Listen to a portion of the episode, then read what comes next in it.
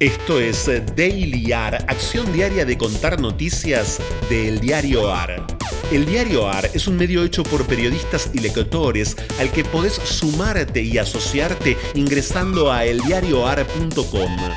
Mi nombre es Franco Torchia.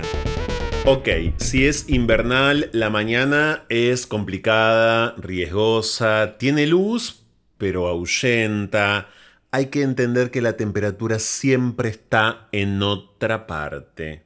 Titulares de hoy del diarioar.com. El gobierno prioriza conseguir la segunda dosis de la Sputnik B y busca una vacuna para menores de 18. Proyecta para esta semana la llegada de entre 600.000 y un millón de dosis del segundo componente de la vacuna rusa espera que también se empiece a producir en el laboratorio Richmond avances en un tercer acuerdo con Sinopharm. El gobierno busca un consenso técnico para combinar vacunas ante la falta de segundas dosis de la Sputnik B. La ministra de Salud Carla Bisotti reconoció las dificultades para acceder al componente 2 del suero proveniente de Rusia. La Casa Rosada está en alerta por la variante Delta. Alberto Fernández contra la oposición. Ahora no reclaman la segunda dosis del veneno. En un acto realizado en la bancaria, el presidente cruzó a los referentes opositores que cuestionaron las gestiones del gobierno para adquirir inmunizantes contra el coronavirus. Criticó a Juntos por el Cambio, se refirió a los pedidos para completar el esquema y a la denuncia de Elisa Carrió por la Sputnik B en la que la exdiputada habló de envenenamiento vergüenza. Deforestación en el Gran Chaco, una bomba de carbono que el mundo ignora.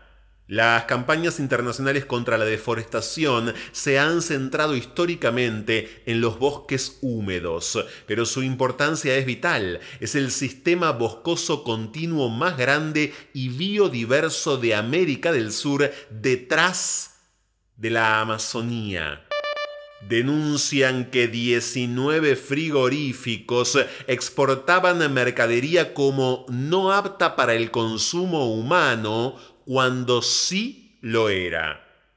Silvia Traverso, directora general del organismo, afirmó, descubrimos que había 19 frigoríficos que exportaban mercadería como no apta para el consumo humano, cuando en realidad lo era. Orgullo.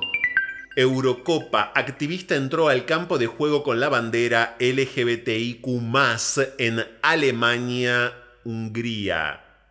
Fue como símbolo de rechazo a leyes húngaras discriminatorias de minorías sexuales y a la decisión de la Unión Europea de Asociaciones de Fútbol, UEFA, de no permitir iluminar con esos colores el estadio Allianz Arena de Múnich.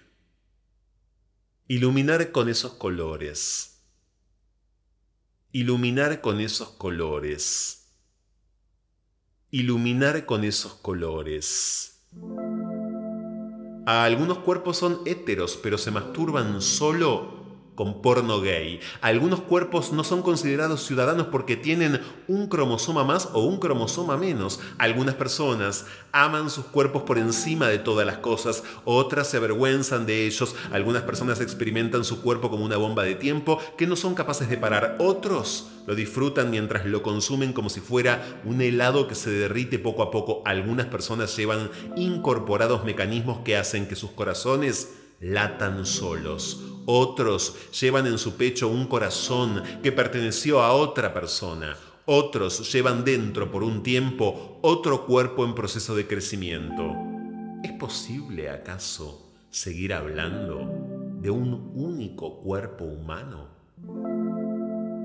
Fragmento de Un departamento en Urano, crónicas del autor español Paul B. Preciado.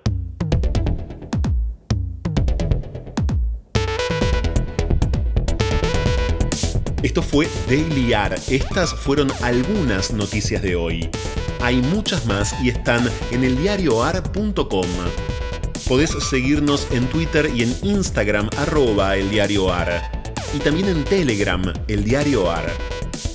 Por sugerencias de textos literarios para el final, el mail es dailyar.eldiarioar.com. Diseño sonoro, Caja Mágica Estudio.